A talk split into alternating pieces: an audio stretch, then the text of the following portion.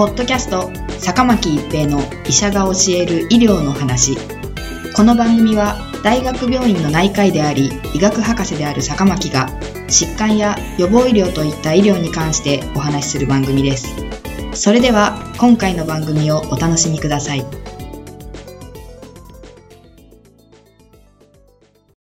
皆さんこんにちは、坂巻一平です。ポッドキャスト、坂巻一平の医者が教える医療の話。今回は関節リウマチです。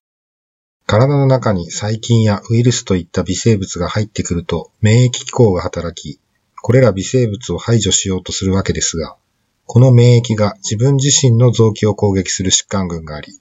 これを膠原病と言ったり、自己免疫疾患と言ったりしています。関節リウマチはこの自己免疫疾患の一種です。関節リウマチの患者さんの男女比は女性が男性の4倍多いと言われています。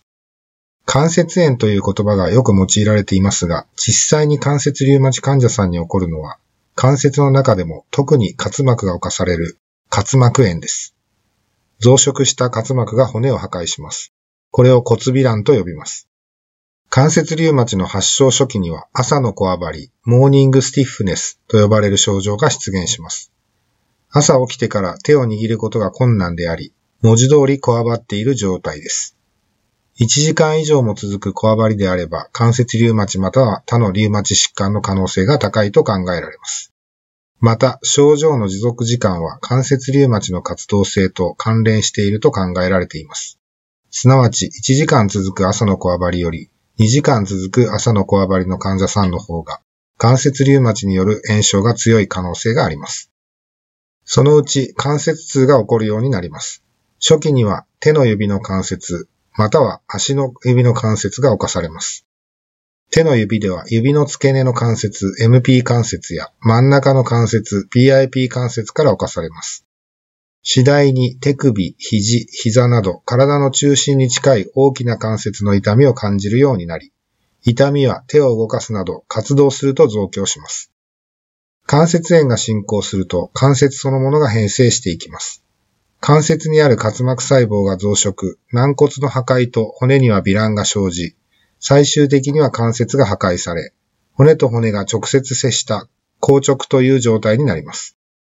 こうなると、もはや関節を動かすことができません。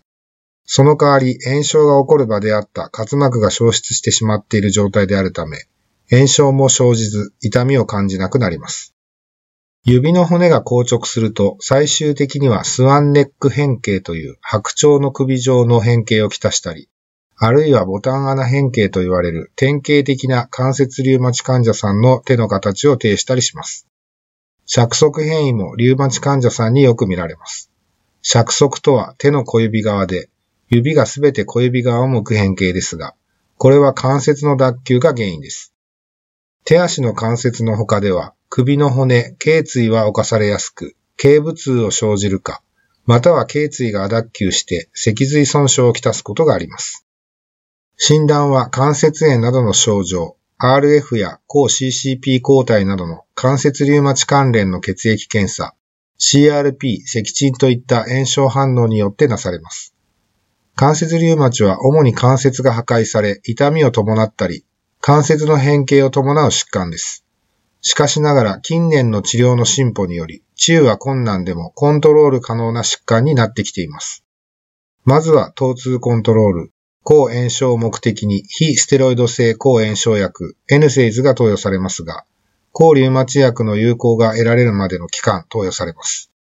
そして、メトトレキサート、MTX を第一選択とした抗リウマチ薬を開始し、3から6ヶ月以内に寛解、あるいは低疾患活動性に達することを目指します。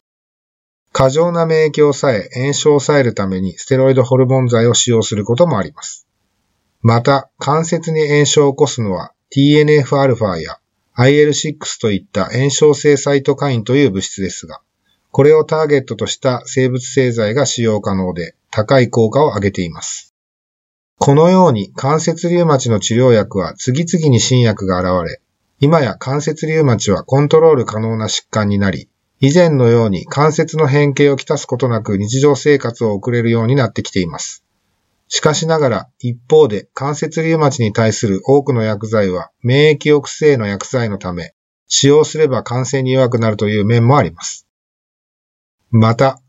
関節のみならず、関節以外の症状として、動脈硬化に伴う血管病変、呼吸器障害、腎障害、貧血、消化管潰瘍、ステロイドによる骨粗鬆症、感染の併発などきたすため、生命予後も健常者に比較して一般に不良と言われています。しかし、治療薬の進歩に伴い、症状コントロールの改善、合併症の減少、生命予後の改善が期待できるようになってきています。